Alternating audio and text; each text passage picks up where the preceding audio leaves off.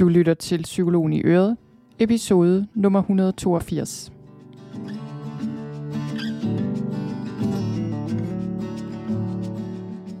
Velkommen til Psykologen i Øret. Jeg er psykologen Birgitte Sølstein, og Øret, det er dit.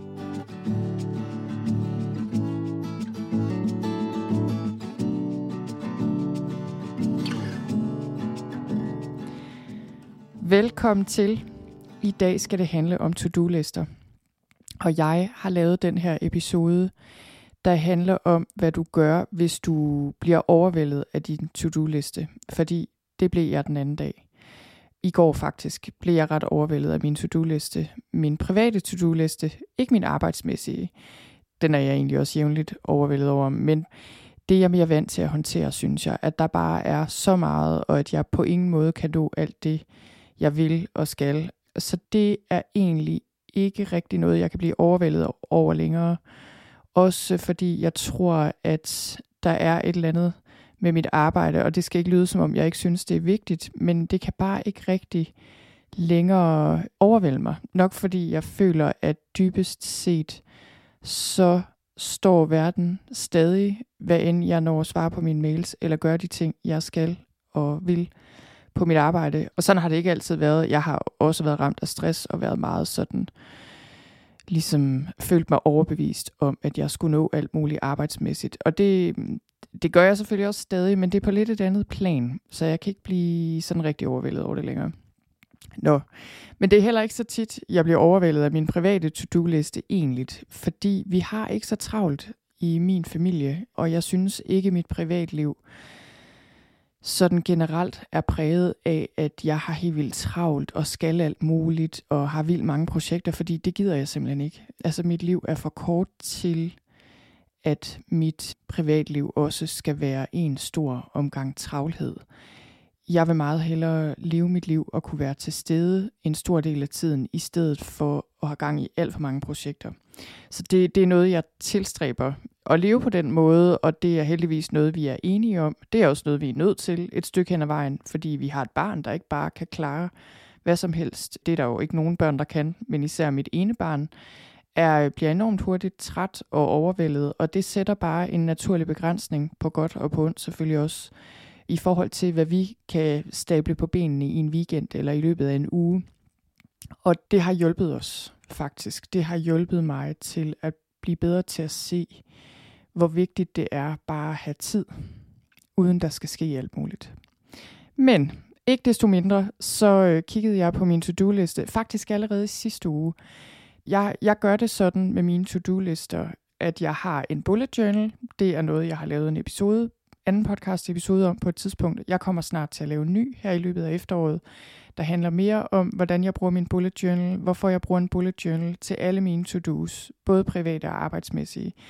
Så det er ligesom en notesbog, helt enkelt. Her bor alle mine projekter, alle mine private og arbejdsmæssige to-dos, alle mine idéer, alle mine planer, alle mine lister, alle mine alt muligt. det er ligesom sådan et eksternt hard drive, en ekstern disk på en eller anden måde for min hjerne.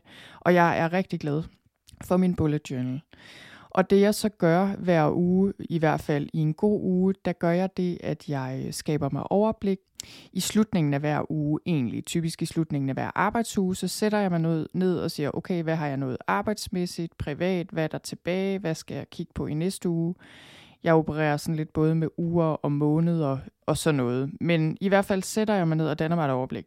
Og allerede sidste uge kunne jeg ligesom se, okay, min private to-do-liste, altså især alt muligt omkring børnene, selvfølgelig ting, vi lige skal have købt, noget, der skal ordnes ved huset, alt sådan noget, den er ligesom vokset i stedet for at blive mindre, og det, jeg kunne godt se, der var rigtig meget på den. Så jeg copy-pastede det, jeg skrev det over til næste uge og tænkte, okay, allerede der kunne jeg godt mærke, okay, det er rimelig urealistisk. Jeg kan simpelthen ikke nå alle de her ting. Også fordi jeg har været en del alene med mine børn et par uger, fordi min mand har arbejdet en del og været afsted. Og ja, jeg har dybest set også selv rigtig meget, jeg gerne vil nå arbejdsmæssigt. Og øh, i det hele taget kunne jeg bare se, at det her det er forholdsvis urealistisk. Så i denne her uge, havde jeg så den her liste, og så skete der bare det, at den ligesom bare voksede. Og jeg, jeg ved ikke, om du kender det her, men det gør du garanteret, at man ligesom, ja, der kommer bare tidspunkter, hvor der bare bliver flere og flere ting, man skal tage sig af og tage stilling til, store og små ting, der bare sådan vælter ind over. Og det skete også her, og det blev jeg overvældet over. Og jeg kan mærke, måden jeg kan mærke det på, når jeg bliver overvældet over noget, over min kalender eller en to-do-liste, det er, at jeg bliver sådan lidt svimmel. Som regel bare lige sådan en lille ørehed, ligesom om jorden lige gynger lidt, eller sådan. Nogle gange kan jeg blive meget svimmel, hvis jeg bliver meget overvældet, men altså lige sådan den her lille svimmelhed, den kunne jeg mærke, og det er et signal for mig om, at så skal jeg stoppe op. Og det gjorde jeg, og jeg gjorde nogle ting, jeg synes hjalp mig rigtig meget til at få det bedre med den her to-do-liste og få lidt ro og overblik tilbage. Og jeg vil gerne dele her, hvad jeg gjorde. Fordi jeg tænker, det måske kan hjælpe dig næste gang, du står i samme situation og bliver totalt overvældet af din to-do-liste. Så øh, nu var det ikke, fordi jeg i går tænkte, okay, nu, øh, nu gennemgår jeg lige de her fem strukturerede trin til at få ro og overblik. Det er mere i bagklogskabens klare lys, at jeg kan se, at jeg gjorde det. Og derfor har jeg lavet det til fem trin, fordi jeg er sådan indrettet. Jeg kan godt lide det der med fem trin og en liste over 10 ting osv. Jeg kan godt lide den struktur, det giver. Så det her er altså fem skridt, du kan tage fra der, hvor du står og er overvældet over din to-do-liste, og hen til mere ro og overblik. Så lad os kigge lidt på det. Ja, faktisk inden vi går i gang med de her fem trin, så øh, får jeg lige lyst til at sige noget om det her med to-do-lister og travlhed og være effektiv og skulle alt muligt. Fordi det er sådan en fælde at falde ind i den her travlheds, det her travlhedsmode. Det er virkelig en fælde, fordi der er en tendens til, at når vi bliver stresset, og når vi har travlt, så avler det ligesom mere stress og mere travlhed. Så vi kan være inde i det her mode, hvor vi bare gør og gør og gør, og synes selv, vi er enormt effektive og føler, vi får udrettet en hel masse. Problemet er bare, og det er ikke fordi, der er noget i vejen med at nå en hel masse, det kan jeg også rigtig godt lide. Det er der ikke noget i vejen med. Det er bare, når vi bliver overvældet af det og svimler af det, som jeg blev af min to-do-liste. Og ligesom, øh, jamen måske også nogle gange, selvom vi ikke er overvældet, selvom vi føler, at det her, det kører bare, og jeg får udrettet en hel masse, så kan det være nogle gange et sidespor, altså ligesom en tangent, vi kører ud af, hvor vi er i gang med at spille rigtig meget tid, og hvor vi faktisk ikke rigtig får levet i dybden. Jeg har sådan et billede af, det er sådan, jeg tænker om mit eget liv nogle gange, det er ligesom om, jeg lever sådan på langs, altså når jeg har for travlt og ligesom bare gør en hel masse, og planlægger og styrer en hel masse, og ligesom udretter, sætter mig mål og når dem osv., så, videre, så er det sådan vandret liv, altså ligesom bare derud af, hen af, er sådan en vej. Men den lodrette måde at være på, det kræver, at jeg står stille en gang imellem, eller i hvert fald gør ting langsommere, og ikke gør så meget, men til gengæld lader livet udfolde sig, og ligesom mere kan mærke, at jeg lever, kan mærke mig selv, hvordan jeg har det, kan forbinde mig til andre mennesker her og nu. Og det er altså ikke rigtig noget, der sker, hvis jeg har alt for travlt op i mit eget hoved med bare at nå min to-do-liste. Så det er også derfor, det er så vigtigt at ligesom træde ud af den travlhed. Så det er virkelig en misforståelse, at vi lever mere eller når mere er det vigtige, bare fordi vi kan krydse en hel masse af på to-do-listen. Det er det ene. En anden misforståelse er selvfølgelig, at at vi tror, at vi er mere værd, hvis vi er effektive. Jeg tror, rigtig mange af os har den her følelse af, at i det omfang, jeg gør noget, udretter noget, måske endda får ros og anerkendelse for det, jeg udretter, om ikke andet så for mig selv, fordi jeg synes, jeg har været effektiv, og så kan jeg ligesom øh, tillade mig, måske bedre tillade mig at slappe af, selvom den dag kommer selvfølgelig aldrig, fordi vi har hele tiden noget nyt, vi skal, men jeg kan bedre tillade mig at slappe af, og jeg er ligesom mere værd, og jeg er mere okay, hvis jeg gør noget hele tiden. Og jeg kan ligesom handle mig til at have det bedre med mig selv. Giver det mening? Så, så det er en anden misforståelse. Den første var den her med, vi tror, vi er mere, vi når mere, er det vigtige, at vi lever mere, hvis vi har for travlt. Og det andet er, at vi tror, vi er mere værd. Og jeg tænker, det er sådan en ting, vi har i samfundet, at der er sådan lidt status i at skilte med, at vi har enormt travlt og skal det ene og det andet, og alle de krav, der bliver stillet til os, og som vi så er i gang med at honorere, at vi kan en hel masse. Altså at vi formår at præstere, og vi formår at have travlt. Der er noget i det, som mange af os kommer til at bruge som sådan et lille, jeg ser det næsten som sådan en lille medalje, eller sådan en lille skilt, øh, vi går rundt med, sådan, se mig, jeg har travlt, se mig, jeg skal en hel masse. Jeg tror tit, det er ubevidst, men jeg tror også, det er noget, der virkelig kan drive os på et dybt plan, selvom vi kan sige til os selv, jamen det er fint, jeg elsker at acceptere mig selv, og jeg tillader mig selv at være præcis som jeg er, og jeg fortjener også at slappe af. Men så er der sådan en underliggende følelse af, at det, det gør vi måske ikke rigtigt alligevel. Og vi formår faktisk ikke rigtigt at stoppe op, fordi vi har det bedst, når vi er i gang med noget. Og igen, intet ord om at være i gang med noget. Jeg er rigtig meget i gang med noget. Men det er det der med balancen. Altså vi skal både selvfølgelig gøre de ting, vi har lyst til, og gøre de ting, vi har brug for at gøre i vores liv. Det er også selvomsorg. Men vi skal gøre det på en måde, hvor der er balance, hvor vi ikke slider på os selv, og hvor vi ikke bliver totalt overvældet, fordi så er vi alligevel ikke særlig handlekraftige. Og vi mister vores dømmekraft, og så mister vi evnen til at gøre det, der er vigtigt, og så kører vi bare derud af i vildelse nærmest øh, med to-do-listen, og stopper ikke op og finder ud af, okay, hvad har jeg egentlig gang i? Så det er også det, det handler om i dag. Det der med lige at stoppe op og finde ud af, okay, hvad har jeg egentlig gang i? Er det det rigtige? Og er det det vigtige, jeg har gang i? Eller skal jeg eventuelt helt lade være med at have gang i noget lige nu. Ja, så lad os gå i gang med de fem trin. Det første trin er stop. Og det var også det, jeg gjorde i går. Da jeg kunne mærke, okay, nu bliver jeg ligefrem svimmel af det her, der tænkte jeg, stop. Jeg har lært på den hårde måde, og det er jo altid sådan, vi lærer ting, at respektere, i hvert fald at blive bedre til at respektere min krops signaler. Og det her, det var bare et tydeligt signal. Så det jeg gjorde, det, det var, at jeg stoppede op. Og hvordan gør man det? Jamen det kan man gøre på mange måder. Jeg tænker, at det man skal gøre, hvis man står med en to-do-liste, det jeg også gjorde, jeg sad med min to-do-liste her i min bullet journal, jeg lukkede simpelthen bogen og lagde den væk. Altså væk med den.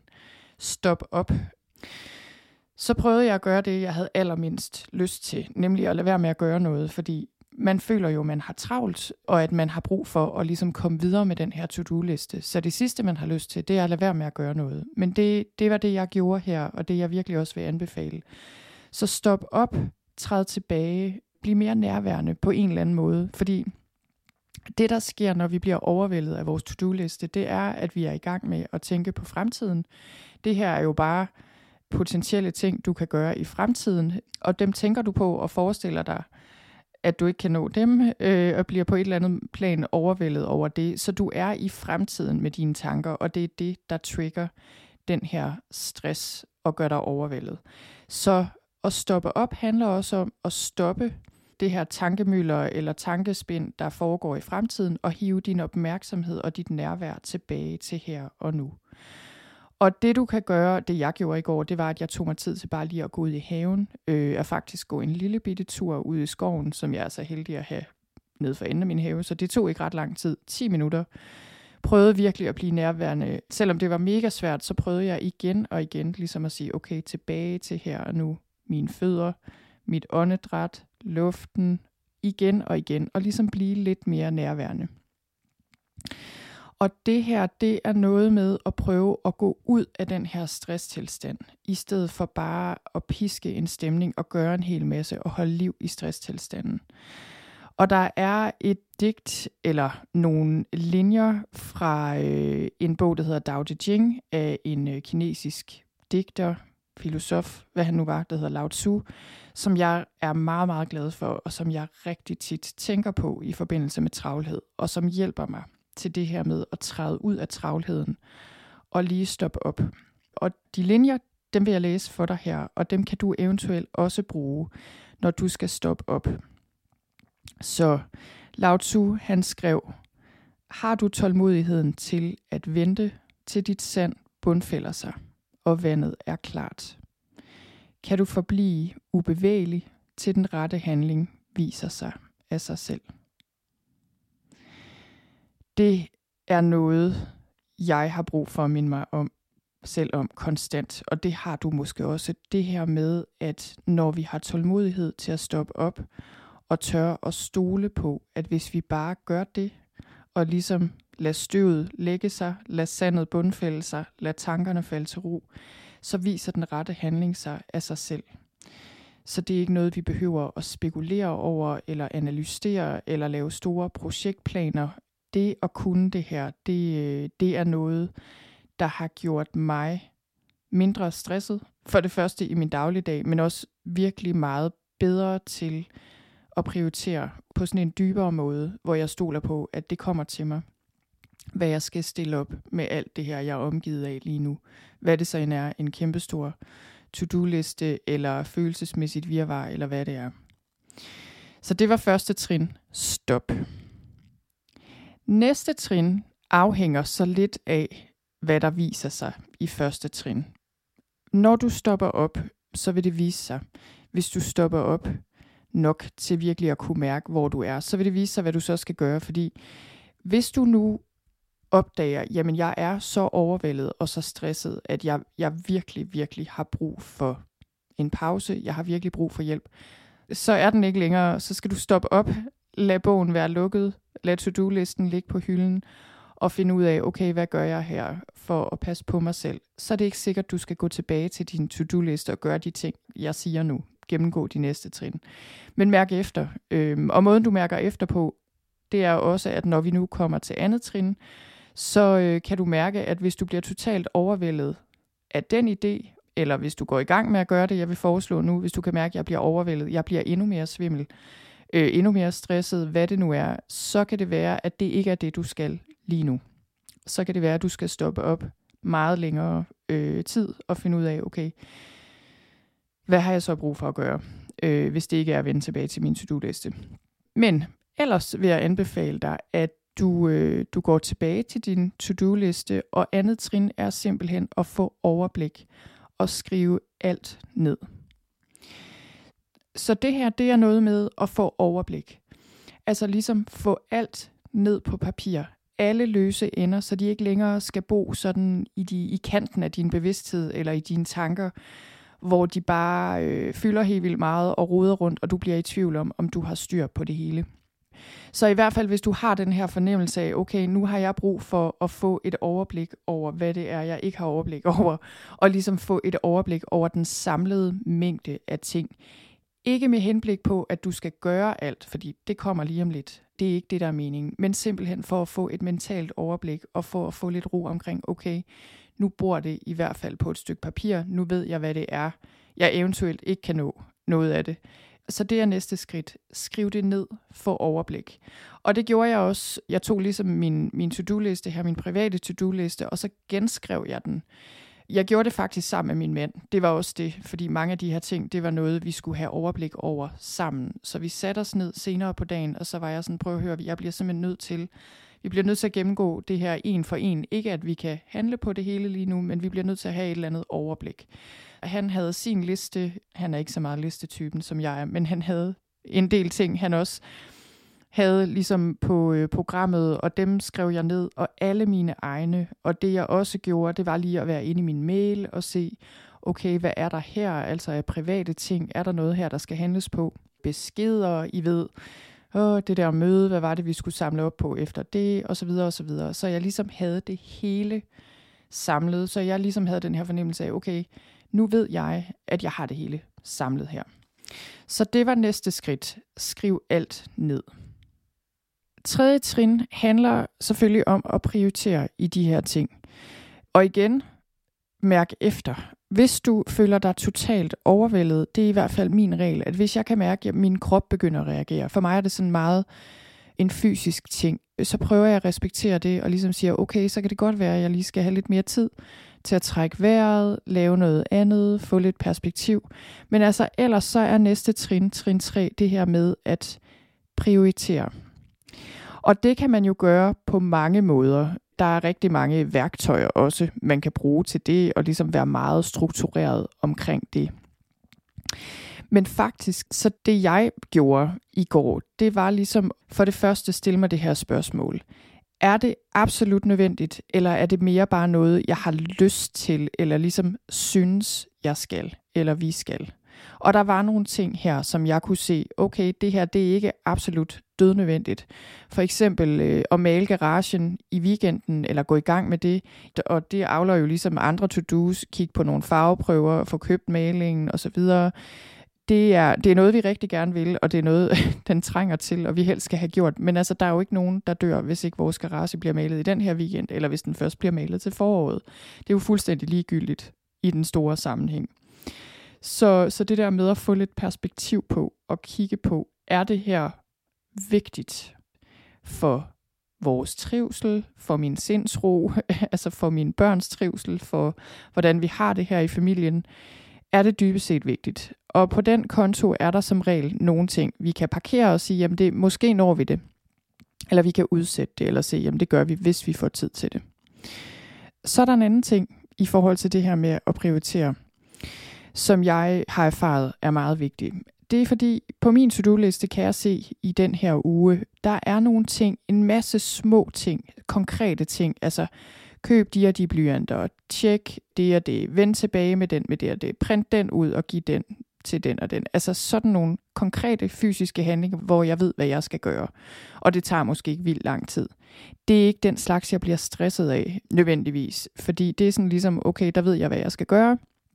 Det er til at overskue. Jeg kan gøre 10 af dem på en time eller to timer, hvis jeg lige afsætter noget tid. Så er der en anden slags, som er mere sådan nogle lidt mere komplicerede projekter, hvis man kan sige det på den måde. Altså dybest set er alt jo et projekt. Sådan jeg tænker jeg i hvert fald om det, hvis det indbefatter mere end en to-do. Men der er nogle ting, som jeg kunne mærke stressede mig, var nogle lidt mere uhåndgribelige ting. Og sådan er det også tit. De mere uhåndgribelige ting stresser os mere, og ligesom øh, er sværere at gå til. Men er også tit, nogle gange i hvert fald, meget, meget vigtige. Så det kan være for eksempel, lad os sige, omkring et barns trivsel. Hvor det er sådan, okay, jeg har brug for at gøre noget ved mit barns trivsel. Altså, det er jo ikke noget med, at man lige tager i bog og idé og køber det. altså, det er jo ikke sådan, det fungerer. Det er lidt noget med at mærke efter en mavefornemmelse og tænke, okay, hvem, hvem kan jeg eventuelt tale med om det her? Hvor begynder vi? Altså, det er bare, det er ikke en to-do i sådan en helt enkel forstand, men det er en meget, meget vigtig ting. Og der er en tendens til, at vi bruger de små to-dos som en måde at undgå de større og vigtigere ting i vores liv.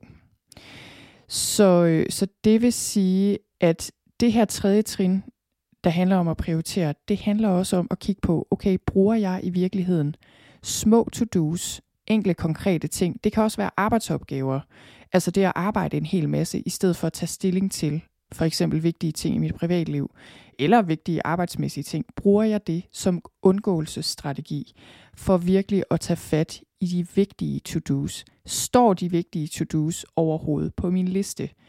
Så jeg ved godt, at nu udvider jeg måske begrebet to-do-liste til noget, der også handler om, at vi ligesom skal tage stilling til nogle lidt dybere ting i livet. Og det er ikke fordi, jeg tænker, at nu skal du til at skrive alle mulige, alle vigtige issues i dit liv op på din to-do-liste. Men jeg kan bare se, for eksempel for vores vedkommende, der var der noget omkring et af mine børn, som vi bliver nødt til at handle på. Og som ligesom også afføder en hel masse andre to-dos.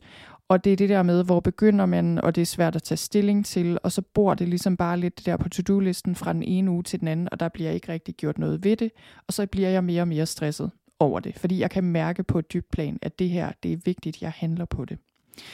Så det er også det, og det var det, jeg blev klar over faktisk, at det her, det var ikke mængden af to-dos, der stressede mig, fordi der var mange af dem, jeg enten kunne gøre meget hurtigt, eller som ikke var vigtige. Men der var et par stykker, måske i virkeligheden mest en faktisk, som stresser mig på et dybt plan, og som jeg bare ved, oh, jeg ved ikke, hvordan jeg skal gribe det an, det er rigtig svært, det er nogle svære beslutninger, der skal tages. Det kræver noget tid, måske kræver det nogle timer, øh, hvor jeg sætter mig ned med min mand, og hvor vi virkelig får en snak i dybden om det her. Det kræver måske nogle møder med nogle andre, altså på den måde. Så der kom noget klarhed for mig i, øh, i det her med at kigge lidt på, okay, hvad er i virkeligheden vigtigt her? Og det er også det der med, Ja, at travlhed avler travlhed, som jeg lige sagde. At hvis du kigger på din to-do-liste, det kan jeg i hvert fald se, så kan jeg ligesom se, at jamen en ting, jeg skal, afføder som regel 10 andre ting, jeg så først skal gøre. Så skal jeg lige have undersøgt noget, så skal jeg lige have købt noget, så skal jeg lige have gjort noget. Altså et andet eksempel er, at jeg vil rigtig gerne ville øhm, jeg ja, indrette min søns værelse, fordi det trænger det til, og jeg har en datter, der er noget yngre, og hun indretter konstant sit værelse, fordi det elsker hun. Og det er også fint. Og jeg tænkte, nej, han skal også have indrettet sit værelse, selvom han måske ikke tager det af sig selv, fordi der mangler nogle ting, og det er vigtigt at gøre det mere hyggeligt. Og det var sådan et, et godt projekt, øh, vi kunne bruge noget tid sammen på i weekenden. Og der måtte jeg ligesom sige, okay, hvad er det vigtige her? Det er vigtigt, at det her ikke udvikler sig til et kæmpemæssigt projekt, hvor jeg skal i IKEA og skal til alt muligt, der bare tager en hel dag og bliver totalt stresset, og som han alligevel ikke gider. Og så finder ud af, okay, hvordan kan vi øh, gøre det her mere enkelt, og så holde det på et plan, hvor det er hyggeligt, og måske tage genbrug og købe en ting eller to, eller måske, ja, hvad ved jeg, altså holde det lidt mere enkelt og hygge os med det, i stedet for at det bliver 40 andre to-dos, der så kommer på min liste, og som jeg bare bliver stresset af. Det var tredje trin, det her med at prioritere. Fjerde trin, det handler om, når vi så går i gang med at gøre det, vi nu har besluttet os for, er det allervigtigste at gå i gang med. Og fjerde trin handler om at gøre ting langsomt. Og det her, det er svært. Jeg kan lige så godt sige det, som det er. Jeg er virkelig dårlig til det, men det er noget, jeg øver mig i, at gøre ting langsomt. Fordi for det første bliver de bedre gjort, og hvis jeg holder mig, hvis jeg ligesom prøver at bevare min ro, når jeg gør ting, så øh, er der også større sandsynlighed for, at jeg får gjort de rigtige ting, at jeg ikke får forvildet mig ud i travlhed, hvor jeg bare gør alt muligt til højre og venstre og spilder min tid på den måde. Så det der med at gøre ting langsomt, gøre en ting ad gangen i løbet af dagen, og ligesom stille og roligt arbejde sig igennem de her ting, der nu skal gøres, det er noget, der hjælper mig rigtig meget. Rigtig, rigtig meget endda. Og det har simpelthen noget at gøre med, at når vi gør ting langsomt, tager os god tid, så for mig der er det noget med, at det sænker tempoet i mit sind, i mine tanker, som ellers nogle gange kan være ret højt. Og det hjælper mig bare til at holde begge fødder på jorden, og netop at holde mig ude af den her travlhed. Så det var fjerde trin. Gør ting langsomt. Det femte og sidste trin, det handler om, at der også skal være plads til andet end to-dos i din dag. Og derfor er det femte trin, at du skal sætte rammer omkring, hvornår du er i gang med at gøre noget, og så skal der også være tid til bare at være. Så det femte trin vil jeg kalde tid til at være. For ikke så længe siden, der lavede jeg en episode, eller måske var det egentlig i foråret, Nå, men i hvert fald har jeg lavet en podcast episode, der handler om øh, sofatid, og det her med bare at tage sig tid til at være. Og jeg øh, lavede også et interview med Imran Rashid på et tidspunkt. Han er læge og har skrevet en bog, hvor han øh, nævner det her med to-be-lister. Altså i stedet for hele tiden at gøre en hel masse, så skal vi også huske at være. Så det her trin er så vigtigt, fordi det handler om, at når du kigger på din dag, din uge, så skal du selvfølgelig have tid afsat, hvor du handler på de ting, du nu skal handle på, både arbejdsmæssigt og privat, men især privat skal du også tage højde for, at jamen, der skal også være et tidspunkt på min dag, hvor jeg ikke gør noget, hvor jeg lukker for to-do-listen, hvor jeg går ud af det her gøre-mode, og så er jeg bare til stede. Og det handler om, at du skal have livskvalitet. Det handler om, at dit nervesystem har brug for at hvile sig og bare være i være-mode, eller det man også kan kalde rest and digest, altså hvor du hviler og fordøjer både indtryk og mad, og hvor kroppen virkelig lader op, og hvor hjernen lader op. Så det er også vigtigt, og det her, det er jo det der med, at hvis vi ikke passer på, så kan vores liv blive en lang to-do-liste fra ende til anden. Og det er ikke meningen. Og så kan der ske det, at fordi vi bliver så udmattede, øh, så er vi i gang, i gang, i gang dagen lang, og så klapper vi fuldstændig sammen klokken halv ni, og i stedet for at have god kvalitetstid, hvor vi virkelig er til stede og, og bruger tiden på noget, der nærer os, sammen med nogen vi holder af, eller måske sammen med os selv på en god måde, så tjekker vi bare ud og tænder for Netflix, eller drikker noget vin, eller spiser noget chokolade, og det er ikke fordi, der er noget i vejen med Netflix og vin og chokolade, men der er noget i vejen med det, hvis det ligesom er noget, vi bruger til at tjekke ud af vores liv, så vi aldrig har ægte kvalitetstid, øh, hvor vi, altså, og der er vi jo meget forskellige. For mig, der kan det svinge, fordi det er jo forskelligt, hvad jeg har brug for, øh, men for mig, der er det rigtig, rigtig godt at have noget tid, både sammen med min familie og med mig selv, hvor jeg virkelig ikke laver noget. Altså, som I virkelig ikke laver ret meget. Bare er der, sidder og kigger ud af vinduet. Og det, det er ikke så tit, altså, eller jeg vil sige, det er ikke så længe gangen, jeg gør det som regel, men det betyder meget for mig, at jeg bare lige gør det lidt, sidder i sofaen, øh, måske sidder i køkkenet med en kop te, uden at gøre andet. Og det kan også være selvfølgelig en rigtig god snak med min mand eller med en veninde, øh, som jeg ringer til. Det kan også være at gå en tur, det kan være yoga, det kan være meditation. Det er ikke så tit, jeg mediterer sidst på dagen, fordi der er jeg for træt til det, men det kan være massage. Noget af det, jeg øver mig i lige nu, det er også at finde ud af, hvordan kan jeg koble af mentalt, øh, måske med en, en dokumentar eller en serie eller et eller andet, men hvor det sådan giver mig den der gode fornemmelse af at have slappet af på en god måde. For, for et stykke tid siden, der så jeg for eksempel øh, med min søn den der en dokumentar på Netflix, tror jeg det var, der handlede om øh, en blæksprutte. My Teacher, The Octopus, tror jeg den hedder. Nå, den har vundet priser og er en helt fantastisk dokumentar. Det var sådan en virkelig god væretid, hvor vi bare sad og så den her langsomme film og snakkede om den efterfølgende også. Den gjorde et meget stort indtryk på os. Men altså, væretid. Det kan også være, at du er i gang med noget. Det kan være, at du skræller æbler, eller plukker hyben, eller gør et eller andet i haven, tegner, øh, skriver, hvad ved jeg. Men det er i hvert fald, hvis du er skruet sammen, som jeg er, så er det vigtigt lige at tjekke dig selv og sige, nu er jeg vel ikke i gang med igen at føle, at jeg hele tiden skal gøre noget. Husk, at der, der skal simpelthen være tid til væren, hvor jeg bare er her. Noget jeg også gør for tiden hver aften, fordi det er ved at blive mørkt. Også tidligere, der jeg går ud og ser, om der er stjerner, og det er der heldigvis det har der været mange dage på de her klare aftener, især for sidste uge. Altså det var bare, jeg elsker bare at kigge på stjernerne. Det synes jeg øh, bringer mig i sådan en helt særlig tilstand. Og det er noget af det, jeg elsker allermest ved at være flyttet ud på landet. Altså, vi bor ikke i landet, vi bor i en by. Men i forhold til hovedstaden er, det, er der mere mørkt, så man kan virkelig se stjernerne. Og det elsker jeg bare. Det er også noget, der minder mig om min barndom. Der boede jeg på landet, hvor vi havde den her kæmpe stjernehimmel og det er bare noget. Det er også for mig en rigtig god måde at være på. Så for mig, der kan det være sådan noget med, for mig er det egentlig vigtigt nogle gange at sige, jamen efter aftensmaden, der vil vi gerne have afslappningstid.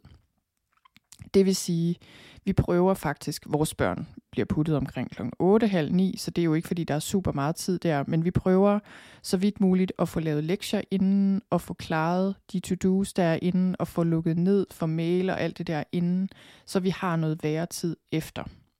Og det kan også være i weekenden. For det første prøver vi at have weekender, hvor vi ikke har så meget på plakaten, og vi prøver også Ligesom at sige, jamen det er vigtigt, at vi har en morgen, hvor der virkelig bare er ro på. Altså hvor vi tager os god tid til at spise morgenmad sammen, og hvor der ikke er nogen, der skal ud af døren for at træne, eller vi synes, vi skal alt muligt i haven.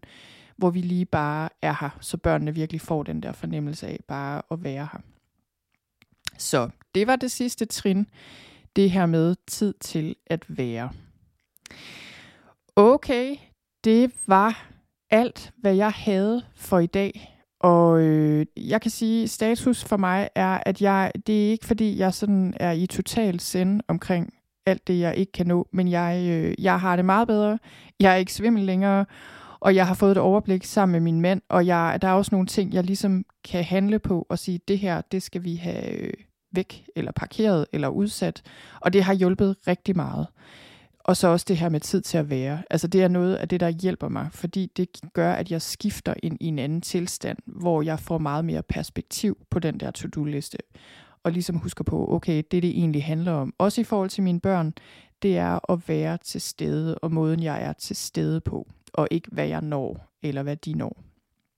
Så jeg vil også lige sige, hvis du har lyttet til den her, og kunne bruge det til noget, og gerne lige vil have det på skrift, de her fem trin, så kan du finde dem inde på min hjemmeside. I blogindlægget, der hører med til den her episode, det kan du finde på sølvstein.dk-to-do-liste med bindestreg imellem ordene.